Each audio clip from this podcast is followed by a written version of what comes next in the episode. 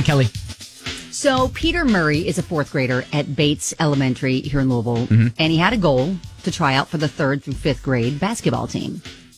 He made the roster Good. despite being in a wheelchair and having cerebral palsy. Oh. And he's made a big impact on the team and the fans. anything can happen if you just put your mind to it. I just want to be an inspiration for everybody else. He said, Mommy, I want to try out. And I was like, oh my God, how am I going to do this?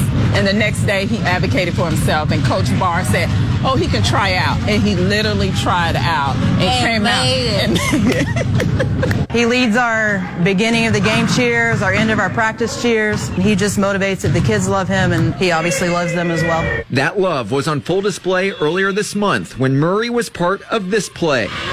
He passed the ball in bounds to a teammate who then scored.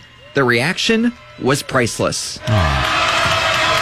That's cool. Such a great moment. I saw some friends of mine that were passing this around on Facebook. You can see it on our website at WDJX.com. LKY had the story.